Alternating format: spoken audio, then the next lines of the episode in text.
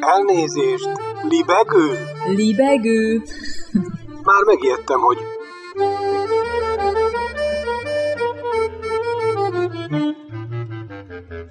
Üdvözlöm Önöket! Ez itt a Libegő újabb szellemröptető műsora. Balázs Attila vagyok, kívánok jó szórakozást!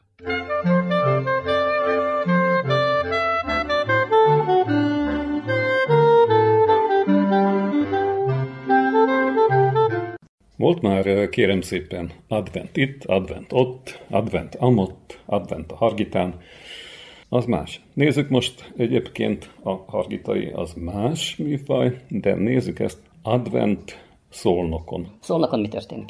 Adventi falu karácsonyi vásár, zenés előadások, kézműves termékek és gasztronómiai különlegességek várják az érdeklődőket Szolnokon. Az adventi időszakban. A Kossuth-téri adventi falu december 31-ig, a Hilda téri karácsonyi vásár december 24-ig tart nyitva. És kérem szépen, ez nem a Black Friday. A Kossuth téren kihelyezett 22 faházban a kézművesek egyedi termékeikkel, gasztronómiai különlegességekkel, fűszeres borral, teákkal, karácsonyi fényekkel, ünnepi hangulattal várnak mindenkit. Hangsúlyozottan mindenkit. A város 12 méteres karácsonyfája, 12 méter, notta bene, téren látható, ahogy a betlehemi installáció is. A rendezvény területén található a csak nem egy tonnás adventi koszorú. Egy tonnás, kérem szépen, egy tonnás adventi koszorú. Szolnokon.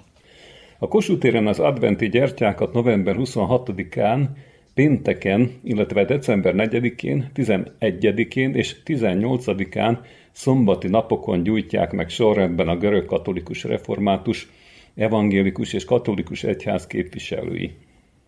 Nos, 4000 méteres fényűzér, űzér, fényfűzér világítja meg a Kossuth teret és környékét.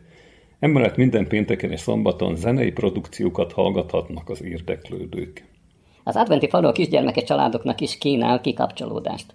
A szabadtéri színpad előtt a macskaköves részen Fényvarázsló házikó. labirintus és a törpék háza lesz látható. A szervezők figyelembe vették, hogy ne legyen olyan játék, amelyben a gyerekek közvetlen kapcsolatba kerülhetnének egymással.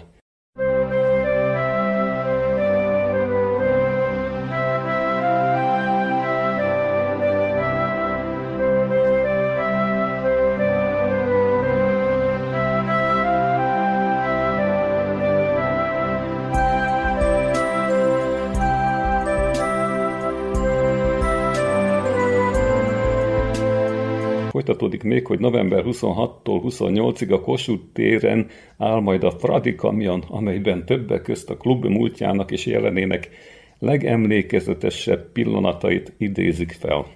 A városba látogat december 18-án az adventi Petőfi karaván.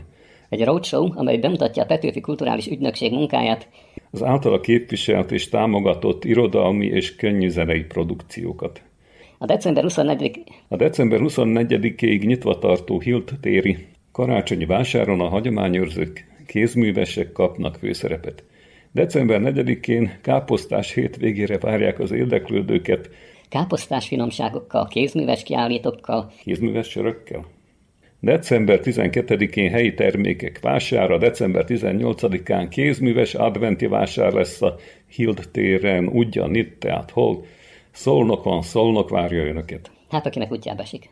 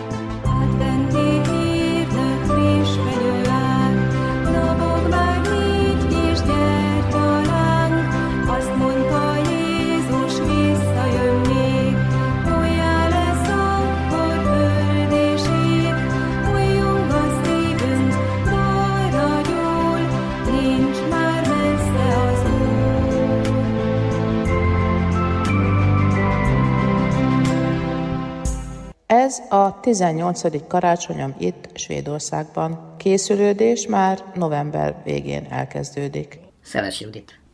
Bizonyos üzletek már egész ősszel karácsonyi adventi dolgokat árulnak. Vannak olyan dolgok, amelyek a keresztény világban hasonlóak, például a karácsonyfa, az ajándékok, az édesség, de vannak Svédországban jellemzőek is. Mitől svéd egy advent? A lakberendezés igen népszerű nálunk. Ezért advent első vasárnapjára előkerülnek a speciális függönyök, asztalterítők, szalvéták.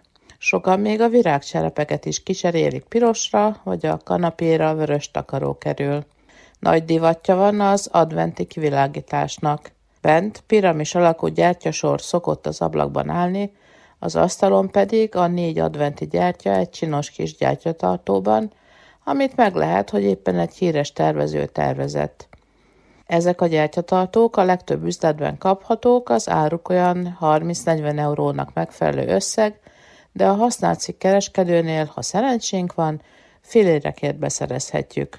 Az én ilyen kis tartómat fehér mohával díszítettem, és pici műanyag gombácskák ülnek benne.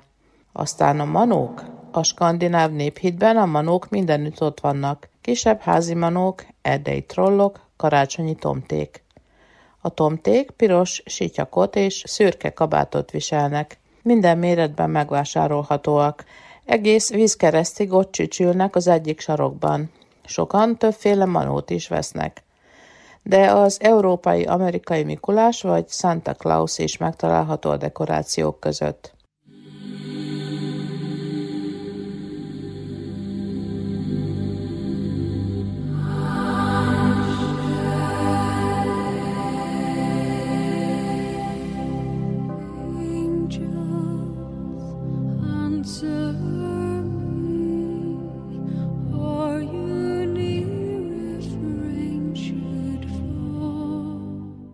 Vannak, akik kis jászlat vagy egy téli jelentet állítanak be miniatűrfigurákból. A pepperkakhősz, vagyis a mézes kalácsházikó is elengedhetetlen kelléke az adventnek. Aztán a fa. Már első adventkor előkerülnek a műfenyők, néhányan azonban ragaszkodnak az igazihoz. Ezeket az adventi időszakban díszítik fel, és január közepéig hagyják meg. A fákon a hagyományos gömbdíszek mellett szinte mindent fel lehet fedezni, ami csillog-villog. A szaloncukrot viszont nálunk nem ismerik. Nekem ezt az itteni magyar boltból kellett beszereznem. Akik nem állítanak fát, adventi koszorút akaszthatnak a bejárati ajtóra, vagy helyezhetnek el az adventi gyertyatartó helyett az asztalra. Attól is svéd az advent, hogy december 13-án megünneplik a Luca napot. Hatodikán ugyanis itt nem jön a Mikulás. A gyerekek Lucia-kor kapnak ajándékokat. A Luca nap a fényünnepe, és Olaszországból került Skandináviába. Minden közösség választ egy Lucát, aki majd a fénykoronát fogja hordozni azon a neves napon. De a gyerekek beöltöznek mézes kalácsembernek, csillagembernek is. Énekelve vonulnak végig a falun, a munkahelyen, a templomokban, az öregek otthonában és az iskolában. Kiválasztott gyerekeknek persze jól kell tudni énekelni. A Luca nap mellett itt minden advent vasárnap egy-egy mini karácsony. Sok mézes kalácsot, sáfrányos kelt tésztát, úgynevezett lüsszekattét, karácsonyi üdítőt, jülműszt fogyasztanak. Aztán előkerül a glögg, a fűszeres forró bor, amit mandulával és mazsolával turbóznak fel. Nagy szokás egymást meglátogatni ebben az időszakban, együtt glögözni, beszélgetni, rákcsálni a formára sütött, mézes gyömbéres sütét, a pepparkakort. Nem véletlenül népszerű az advent mifelénk. A sok fény el kell a télen elég sötét Skandináviába. Ha szerencsénk van, leesik a hó, éjszakabbra még sarki fények is láthatóak lesznek. Ragyog minden. A város világítást kiegészítik a fényinstallációk. Nálunk Üpszalában november közepétől láthatóak ezek az installációk, és nagyon népszerűek. A fénylő formákat halk, áhítatos zenek lebegi körül. Ezeken kívül szinte mindenhol ingyenes adventi koncerteket adnak. Ezeknek legfőbb helyszíne a templom és az utca. A legszegényebbek is eljutnak a koncertekre és a fényáhítatokra. Hogy én mit szeretek az adventben? Az otthoni díszítést, a barátok látogatását és a fényeket. Elvégre a karácsonyt várjuk, a napfordulót, amikor végre egyre rövidebbek lesznek a sötét éjszakák. Boldog készülődést, várakozást kívánok a messzi Svédországból minden hallgatónak.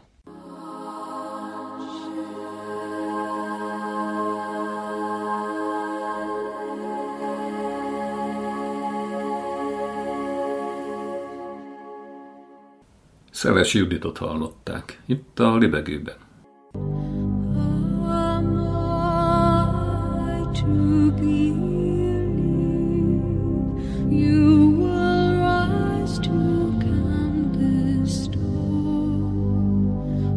So great a treasure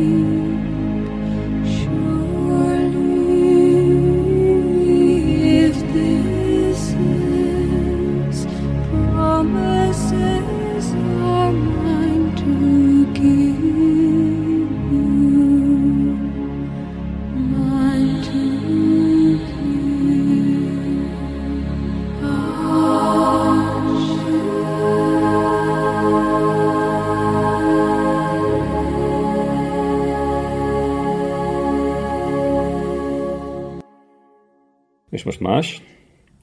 Wittelsbachok. Sisi családja címmel nyílt tárlat a Nemzeti Múzeumban.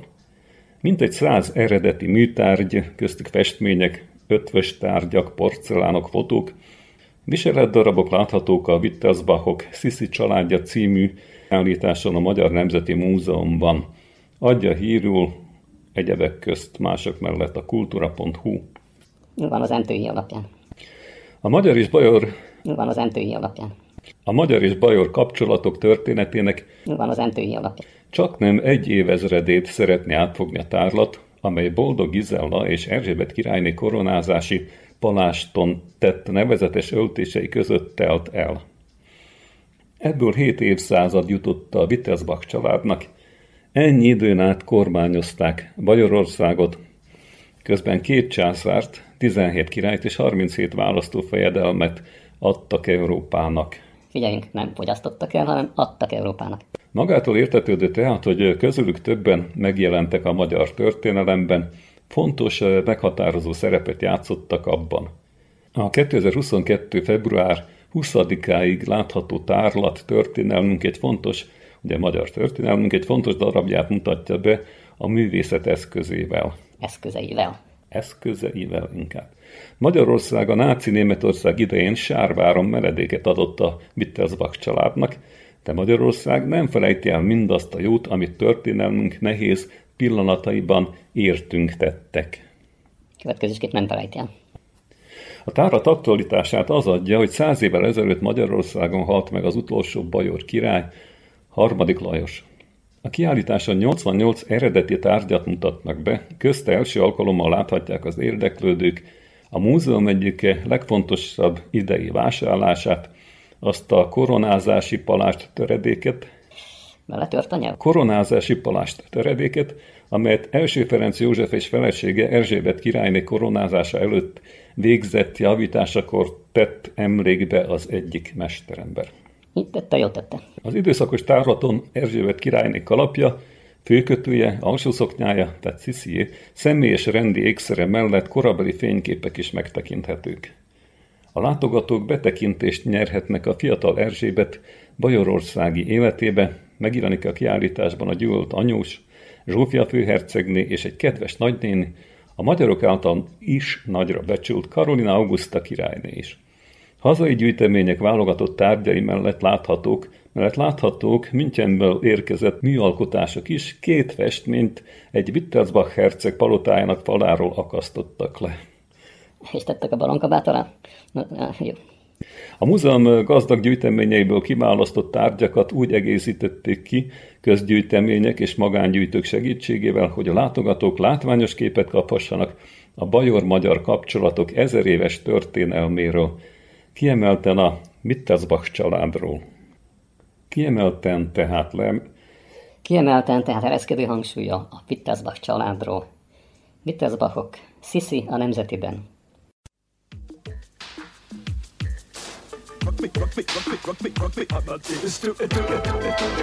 Er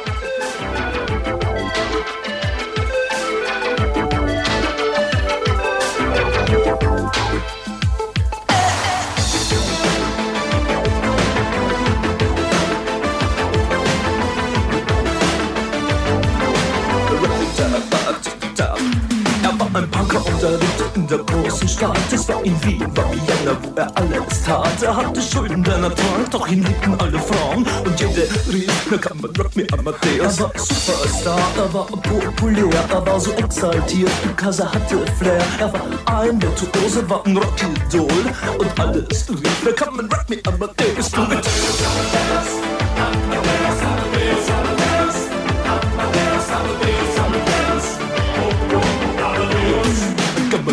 on,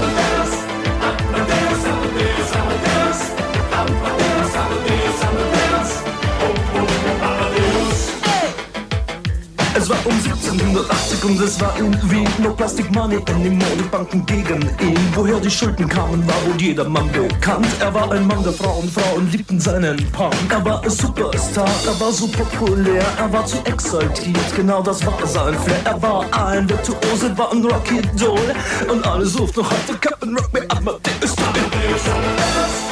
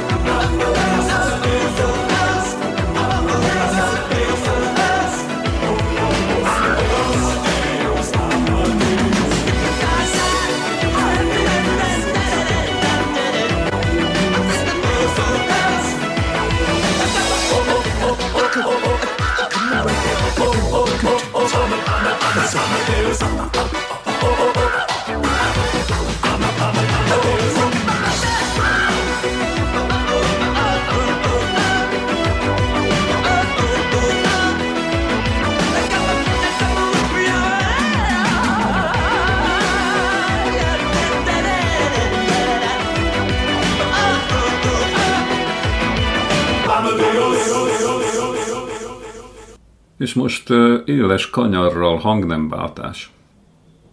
Tudják-e, hol van Babi Jár? Nos, Babi Jár Kiev közelében található, amelyet a nácik 1941. szeptember 19-én vettek át. Néhány nappal később nagy robbanás történt a német parancsnokságon, amely sok német katonát megölt. A nácik a zsidókat okolták a robbantásért, ami felerősítette irántuk a gyűlöletet, így amikor az SS csapatok bevonultak Kievbe, a város zsidóságát azonnal kijelölték a megsemmisítésre. Szeptember 29-e és 30-a között közel 34 ezer zsidó férfit és nőt és gyermeket a Babi Jár szakadékba vonszoltak. Levetköztették és géppuskával tömegsírba lőtték őket, amely tömegsírt azonnal betemettek, az áldozatok egy részét élve temetve. A sír a következő két évben további több ezer holtesttel telt meg. A teljes szám nem világos, de két év alatt legalább százezer embert gyilkoltak meg Babi járban. Az áldozatok elsősorban zsidók voltak, de kommunisták, szovjet hadifoglyok és romák is voltak köztük. Amikor a német hadsereg visszavonult a Szovjetunióból, a nácik megpróbálták elrejteni a Babi járban történt mészárlások bizonyítékait. Foglyokat használtak fel arra, hogy segítsenek a holtesteket mágiára halmozni és elégetni, majd amikor végeztek, megölték a foglyokat is. 15 fogolynak sikerült megszöknie és elmondania az igazságot Babi járról. A Babi járban történt tragédia ellenére a Szovjetuniónak 25 évébe tellett, hogy elismerje a mészárlást. Miután 1961-ben sikertelenül megpróbáltak egy sportstadiont építeni a tömegsír fölé, a Szovjetunió egy kis obeliszket emelt a helyszínre. 1974-ben egy 15 méteres emlékszobrot állítottak, de még mindig nem utaltak arra, hogy zsidókat gyilkoltak meg Babi járban, mivel az áldozatok azonosítása homályos volt és nem említette a zsidó szót. Csak 1991-ben, 50 évvel a mészárlás után, amikor Ukrajna kikiáltotta függetlenségét, rögzítették az áldozatok személyazonosságát az emlékművön, elismerve a zsidók lemészárlását a helyszínen. A háború befejezése után egyes nácikat bíróság elé állítottak, az úgynevezett Nürnbergi perben, és 1946. szeptember 30-án pontosan 5 évvel a Babi Jári mészárlás után 12 nácit ítéltek halálra vagy börtönbüntetésre miatta. Tehát Babi Jár.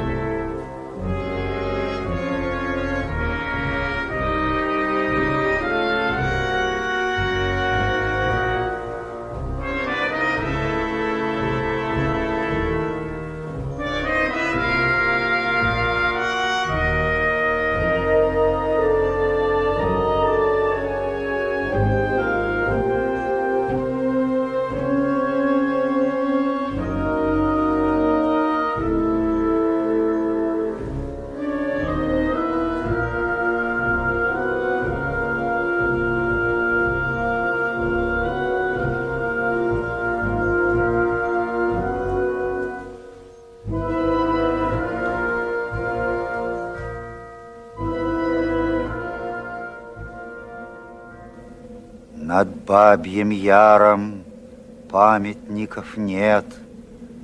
Крутой обрыв, как грубое надгробье.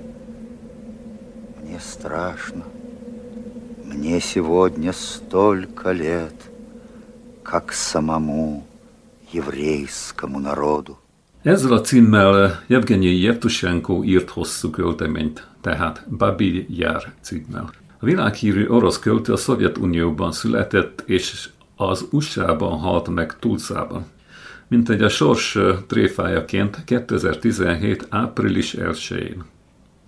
A következő beszélgetés még Jevtushenko életében készült Keserű Katalin irodalom történésszel, szerkesztővel, Jevtushenko munkásságának kitűnő ismerőjével. Tehát, mint egy időgép. Nothing in me shall ever forget. The International, let it thunder when the last anti-Semite on the earth is buried forever.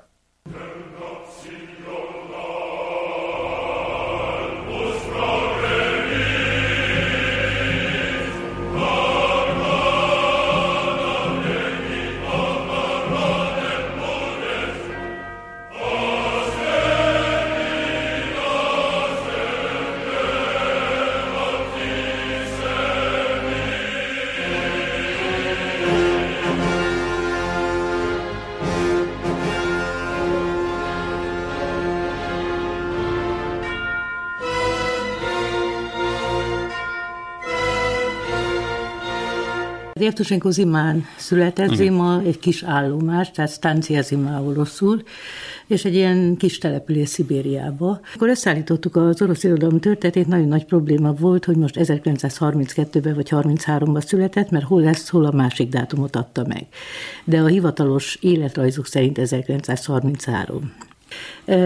Ugyanakkor viszont valahol ő maga se biztos, azt hiszem, a születési dátumában, és azért van ez a két évszám. Pedig Tehát, nem, nem 175 éves. Hát nem 175 éves, de már tavaly elkezdte az ünneplés sorozatot a Moszkvai Politechnikai Múzeumba, vagy szépen magyarul a Moszkvai Műszaki Múzeumba, és ezt a termet születésnapi ünnepségei számára 1999-ben kibérelte egészen 2019-ig. Tehát Jevtusenko, adja Isten, éljen 2019-ig, tehát addig ott szándékozik ünnepelni a születésnapját. Tehát a születésnapi ünnepségek tavaly kezdődtek, utána egy hatalmas oroszországi turné volt, természetesen több szibériai nagyváros is szerepelt köztük, többek között Novosibirsk is, és hát itt ide tartott ez a vizitúra, és ebben az évben július 18-án ért véget ugyancsak ebben a műszaki, moszkvai műszaki múzeumban az ünnepségsorozat, és hát itt Jevtusenko egy három órás fölolvasó estet tartott, és hát a közönség éjjel, éjjel, tehát a közönség lelkesen fogadta ezt természetesen, mint mindig. Hát régi tehát, szép időkben meg tudott tölteni egy stadion. Hát a régi szép időkben stadionokat is meg tudott tölteni, de most is tud olyat produkálni, ami még mindig érdekli valamilyen módon az embereket. Milyen módon, mert úgy értesültem, hogy a mostani orosz posztmodern írók már nem nagyon tartják számon, nem istenítik. Hát a posztmodern írók annyira nem ismeri, istenítik, hogy ezt magától Jeftosenkótól tudom, miután interjúiban mindenről keresetlen őszinteséggel beszél, hogy 1993-ban az Írószövetség előtt egy szalmabábút ö, alakítottak ki, amely Jeftusenkót ábrázolta, és a posztmodern írók egy akció, egy performance keretében fölgyújtották ezt a szalmabábút. Ez nagyon tetszett valahol a Jeftusenkónak, mert az interjúiban beszélt róla. Milyen értelemben nyilatkozott? Hát olyan értelemben nyilatkozott, hogy őt nem érdekli természetesen, hogy ez a másik tábor mit mond róla, ő tudja a saját értékét, és ő még mindig, ha úgy tetszik, az első számú költő Oroszországban. Különben vele kapcsolatosan megjelent egy új fogalom az orosz nyelvbe, ez a VIP pajét, VIP költő, tehát ezt a státuszát őrzi, és ezt a státuszát próbálja ápolni Jevtusenko az utóbbi években is. Hát bizonyos értelemben mindig két laki figura volt, borotva élen táncoló. Ez a szerepe most is? Vagy most egy oldalú hát, út valamilyen módon? Végeredményben ez a szerep megmaradt, tehát az örök bohóc szerepe. Tehát, hogyha megnézzük az orosz költőket, az ő kortársait, tehát természetesen beszélnek kellene Viszockiról, akinek tragikus élettörténete, mitosza volt, hatalmas életműve volt, és hát tulajdonképpen azt a szörnyűséget, amit ez az egész szituáció képviselt valahol, a kiúttalanságot valahol megtestesítette magába. Jevtusenko viszont a bohóc volt, aki megmutatta, hogy ezek körülmények között is lehet élni, sőt jól élni, utazni, és ami a mutatványában szerintem a legérdekesebb, hogy ugyanakkor nem kell becstelennek lenni. Mert kellő pillanatokban azért, amikor nagyon kellett, megszólalt, az egyik versében például a következőket írja, a Beszélgetés egy amerikai íróval című versbe, írtam ez minden, feljelentéseket nem írtam. És ez tényleg így volt. Amerikában él, ugye, Oklahomában. Igen, tehát ott tanít egyetemen, tehát ilyen kreatív írás, tehát írás tudományt, illetve orosz és izraeli filmekről tart előadást. Nem volt, hogy jóban például Ellen Ginsberggel és a bitnekekkel? Hát ő mindenkivel találkozott, az, hogy jóban volt, az azért kisé túlzás. ő nem ez a lázadó típus, tehát mindenféleképpen nagyon nagy benne a közéleti pátosz, de miután annyira narcisztikus személyiség, természetesen ez nem megy nála az önpusztításig, tehát ilyen értelemben nem igazi lázadó. Mert az igazi lázadók valahol azért önpusztítóak. Tehát érdekes figura mindenképp egyrészt olyan ember, aki a költői magányt becsüli, ugyanakkor hiányzik neki a pódium, tehát mint egy idézőjelek között szeret hordó szónakolni, ugye emelvényről, és úgy látszik, hogy ez jól megfér benne. Hát ez, ez megfér benne, tehát ő a pódium költészet, tehát itt nála azt hiszem, hogy elválaszthatatlan maga a vers és maga a költő alkata, a költő gesztusai, a költő megszólalásai, tehát neki hiányzik a pódium, ezt többször is mondta, versébe is kifejezi. A magányossága az tulajdonképpen egy nagyon fontos költői teremtő erő volt nála a 60-as években, különösen a szerelmi költészetében. Tehát amikor tényleg őszintén megélt, és szerintem ezek az igazán jó versei, különben az utóbbi években szintén ír jó szerelmes verseket, öregkorában, és itt viszont tényleg a bohóc mögül előbújik a magányos ember, aki valahol a személyes kapcsolatait nem tudja úgy intézni, hogy kellene.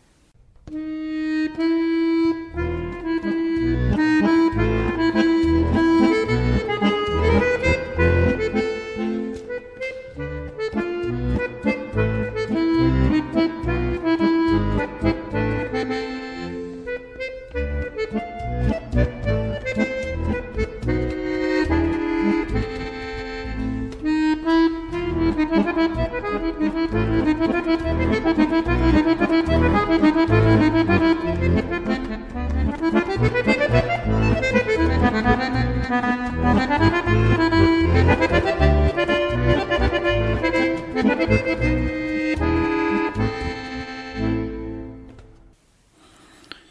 azt hiszem, ha jól emlékszem, hogy eléggé kemény antisztálinista verseket is írt. Amellett, ugye, érdekességként megjegyzem, hogy a vízi erőművek és az öt éves, vagy nem tudom hány éves szocialista terv dicsőítése is ugyanakkor beleférte. Igen, ez egy eléggé bonyolult kérdés. Mindenesetre Jevtusenkonak az egyik nagy érdeme, hogy a 60-as évek legelején tulajdonképpen ő a 60-asok nemzedékének költője, tehát megírta a Szálin örökösei című verset, ahol leleplezte tulajdonképpen a desztalinizációnak az ellentmondásosságát, tehát hogy következetesen nem hajtották végig. Ugyanakkor volt még egy nagyon fontos vers, a Bábi Jár nevezetű vers. Antiszemitizmus ellen. Az antiszemitizmus ellen, ugye Bábi Jár egy Kiev környéki kis település, ahol ukránokat, oroszokat és több ezer zsidó gyilkoltak le. Az ukránoknak, oroszoknak állt emlék, mi a zsidóknak nem. És ebbe a versébe éppen ezt teszi szóvá, illetve beszél az antiszemitizmusról. Különben a közéleti szereplés is ebből a szempontból fontos, mert a 90-es évek elején az ő kezdeményezésére állítottak Bábi az ott elpusztított zsidók emlékére egy menórát, tehát egy emlékművet nekik. Ez egyébként versként is nagyon erős már, mint ami a, a technikáját illeti. Beszéljünk egyébként kicsit Jatusenko verselési technikájáról.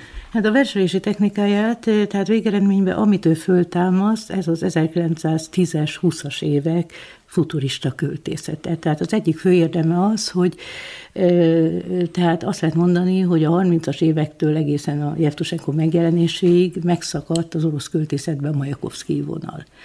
Tehát feltámasztja a futurista költészetet, tehát egyfelől erőteljesen szónokiak a versei, visszatér például a Majakovszki féle lépcsőzetes versformához, a sematikus versek után bátran alkalmazza a beszélt nyelvet, tehát ez nagyon fontos nála, azt hiszem, és hát a másik, ami a 60-as években még nagyon fontos volt nála, hogy először mert intim témákról írni és főleg ezekben a lépcsőzetes fölépítésű verseibe újított, azt lehet mondani, az orosz költészeten, tehát bizonyos értelemben verstechnikai értelemben. Mit tudunk érteni intim témákon?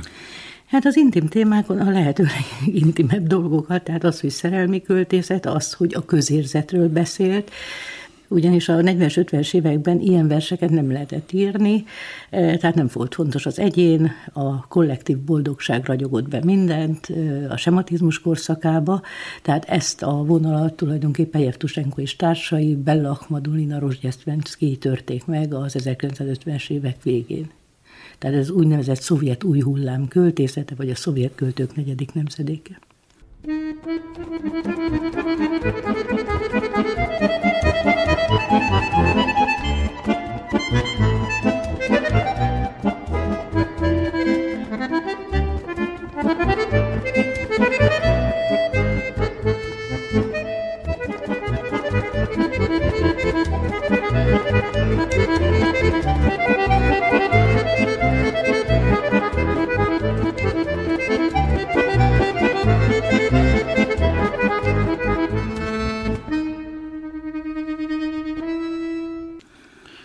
tudom, hogy a szovjet underground nem kapta fel az ő nevét és az ő költészetét, vagy ha nem, akkor nem tudom, miért nem. A szovjet underground már csak azért se kapta fel az ő költészetét, mert hát Jevtusenko hivatalos költő volt. Ő utazhatott, ő szerepelhetett, annak ellenére, hogy persze voltak problémái a cenzúrával, ezt leírja a visszaemlékezéseiben is, de hát ugyanakkor ő volt a szovjet rendszernek a reklámja Vozdiszenszki jel együtt. A másik dolog, hogy az underground, és ha a mostani posztmodern orosz költészetet nézzük, akkor ez egy másik tradícióhoz nyúlt vissza. Tehát nem a futuristák, tehát nem az avantgárd tradícióhoz, hanem az úgynevezett ezüstkor lírájához. Tehát a szimbolista költőkhöz, illetve az akmeistákhoz egyfelől, másfelől pedig a orosz abszurdhoz, ami már az 1930-as éveknek a betiltott költészete, itt gondolok Daniel Harmsra és Alexandr Vigyenszkire. Tehát a Majkovszki tradíciót ők nem folytatták. Tehát ilyen szempontból Jevtusenko számukra nem volt különösebben érdekes. És mindebből mi mutatkozik meg Jevtusenko prózájában? Gyökeresen más, mint, mint a lírája? Hát Jevtusenko prózáját én nem tartom különösen jónak, mint prózai műveket, visszaemlékezései viszont érdekesek. A másik fantasztikus dolog, hogy több mint 110 kötete jelent meg eddig, tehát ami egy hatalmas életmű, és a visszaemlékezéseit 1993 óta írja folyamatosan, és vastagnál vastagabb kötetek természetesen önismétléssel és egyébbel önigazolással jelennek meg egymás után.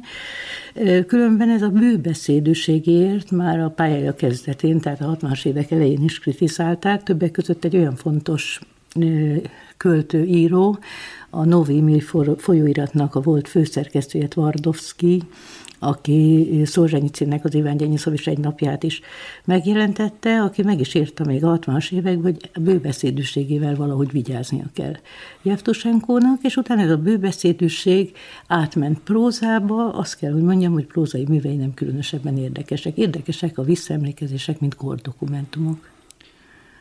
Azért kérdeztem a bit költőket, mert ez a bőbeszédűség, ez a nagy, dagá, tehát a dagányosság, ez a nagy sodor, ez jellemzi a bit költészetet is. És ugyanakkor Oklahomában hallottam, hogy őt, tehát a Tulzai Egyetemen, ugye, hogy egyenest mm. istenítik a diákok, és hogy ilyen, nem tudom, ilyen váltészköltőnek tartják, vagy minek. Hát Jevtusenko remek előadó, tehát a másik, hogy ő, ugyanakkor ő rendesen megtanult nyelveket, mondjuk más költőtársaival ellentétben a 60-as, 70-es években, persze annak köszönhetően is, hogy utazhatott. Már hallottam, hogy a spanyol versei jelentéktelenek. Lehet, hogy jelentéktelenek, de mégis valamit tud ezeken a nyelveken, mikor egy egész generáció az orosz írók közül, tehát a bezártságnak köszönhetően nem tudott nyelveket. Ugyanakkor jó előadó, eh, egy végtelenül közvetlen ember, és hát ugyanakkor a, erről a korszakról nyilvánvaló módon rengeteg érdekes dolgot tud mesélni, és hát ehhez nyilvánvaló módon van tehetsége. A másik a külsőségei. Például öltözködése, hát az interneten láttam az utolsó fotói, többek között erről a bizonyos születésnapi ünnepségről is. Havai ing, fején egy sapka, fehér alapon kék pöttyökkel, hajlott kora ellenére, tehát mindenféleképpen fel akarja magára hívni a figyelmet. Ugyancsak a következőt írta róla az egyik kritikusa, hogy tehát nagyon fontos volt számára mindig a színház, a pódium, tehát idézném is ezt a kritikust, imádja önmagát, ha a színpadon a reflektorok nem őt világítják meg, fut utánok, hogy újra a fénybe lehessen. Ez egy nagyon szép végszó Jeptusenkóhoz. Egyet szusszantunk, és akkor a Kettes számú téma, röviden. Jó. Ennyi volt csak. Kimaradt még valami egyébként, amit nagyon oda Hát azt tenni? akartam, mondjuk például annyira őszinte, hogy például ő kijelenti magáról, hogy én voltam az utolsó szovjet költő, és hát végeredményben itt a visszaemlékezéseivel abszolút szembenéz önmagával. Tehát a buhóc volt ellenére ezt azért mégis értékelni kell benne, és gondolom az amerikaiak is ezt értékelik. De ha valaki azt mondja egy az arcába, hogy figyelj, te egy bohóc vagy, ettől ő megsértődik, Nem. vagy ezek szerint Nem, nem, nem sértődik, meg van öniródiája is. Is, az is jó neki. Igen, igen, mert bármi. Egy furcsa című kötetet adott ki 2005-ben, ö, az emlékművek nem emigrálnak. És hát ő magát nevezte emlékműnek. Hát azt mondja, félig Amerikába él, mert kell neki a pénz, különben a szovjet korszakban is bemerte valami azt, hogy igenis neki kell a pénz, ő normálisan akar élni. Tehát nem volt semmi képmutatásra se benne, és most is mondta, hogy kell neki a pénz, ott meg tudja mindezt keresni, ugyanakkor Oroszországot nem hagyja el, mert a költészet, a közönsége itt van. I'm afraid today I am as old in years as all the Jewish people. Now I seem to be a Jew. Here I plod through ancient Egypt. Here I perish crucified on the cross. To this day I bear the scars.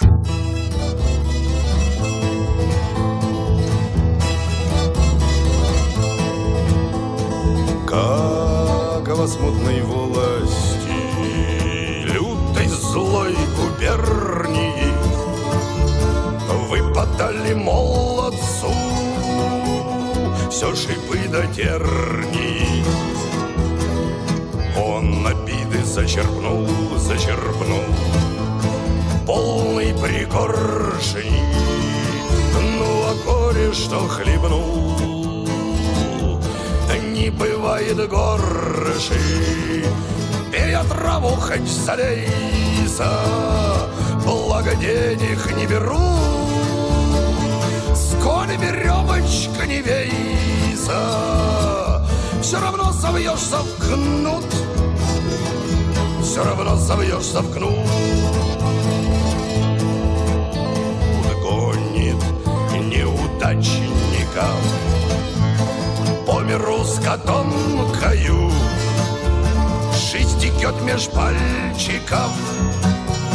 Паутинкой тонкою А которых повело, повлекло.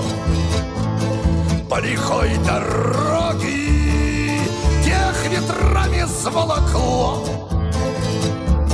Прямиком в остроги Тут на милость не надейся. Стиснуть зубы да терпеть.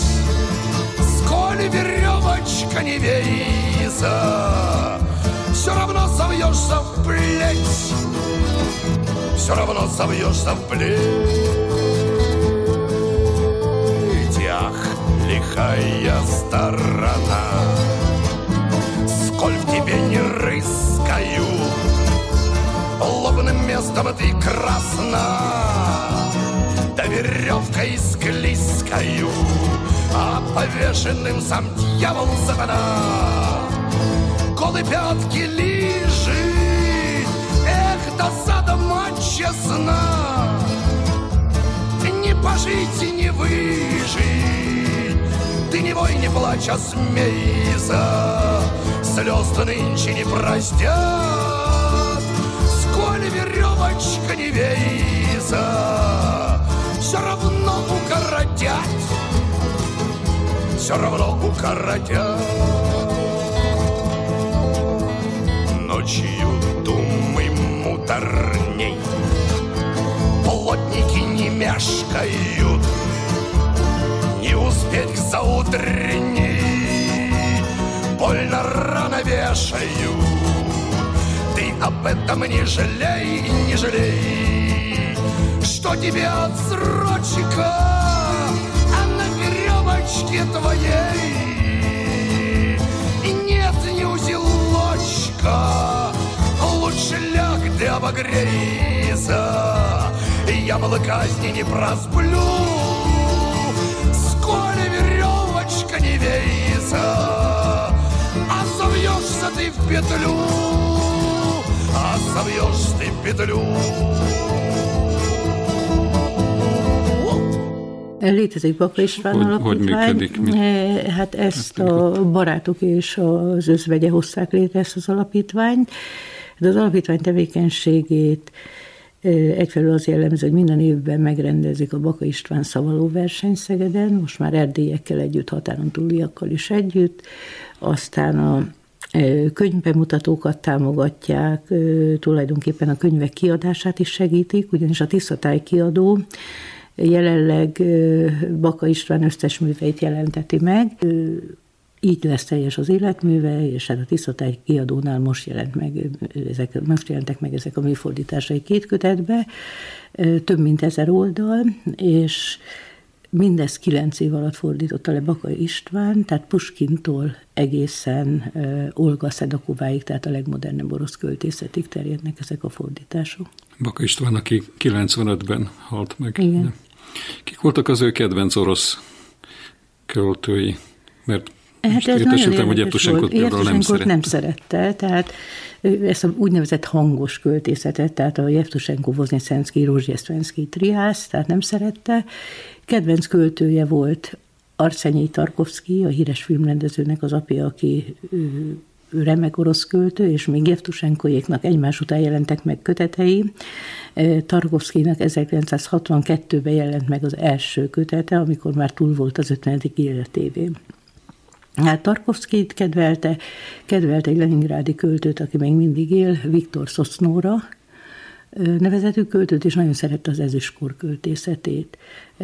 Tehát itt az orosz szimbolistákra gondolok, Vladislav Hodaszevicsre gondolok, Marina Cvetájeva verseire, és ezeket mind fordította is. És ezek mennyire baka versek? Ö, Hát ez egy jó kérdés, mert nekem az a véleményem, hogy azok is kell, hogy legyenek, tehát Baka versek is kell, hogy legyenek, és hát egy nagyon érdekes dolog figyelhető meg Baka István életművébe. Tehát van a Sztyepán Pehotny ciklus, amikor a saját nevét lefordította oroszra, és orosz költőként debütált, illetve hát vannak olyan misztifikációi is, például a Tarkovszki emlékére írott vers, hogy ezek a versek csak fordításban léteznek. Tehát állandó az átmenet a versek egyes motivumai és a fordítások között. Tehát egy sajátos módon a költőnek és a műfordítónak a szerepcseréjével játszik szinte egész költészetében. És ebben azt hiszem, hogy eléggé egyedi Baka István.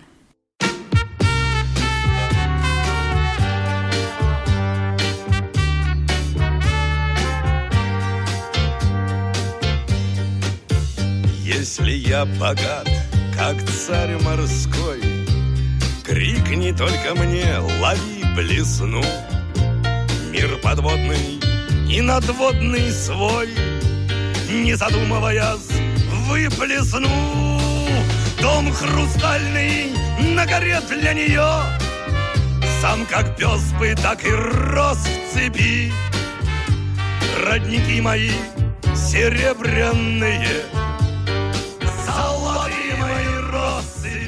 Szépen Keserű Katalinnal és a Jevtusenko témával vége az eheti libegőnek. Búcsúzik önöktől Balázs Attila, viszont hallásra. Родники мои серебряные, Золотые мои россыпи. Если беден я, как пес один, И в дому моем шаром кати, Ведь поможешь ты мне, Господи, Не позволишь жизнь скомкати. Дом хрустальный на горе для нее, Сам как пес бы, так и рос в цепи. Родники мои серебряные, Золотые мои россыпи, родники мои серебряные, Золотые мои россыпи. Сравнил бы я любую с тобой, Хоть казни меня, расстреливай, Посмотри, как я любую с тобой, Как Мадонной Рафаэлевой. Дом хрустальный на горе для нее, сам как пес, вы так и рос в цепи. Родники мои серебряные, Мои россыпи, родники мои серебряные, Золотые мои россыпи.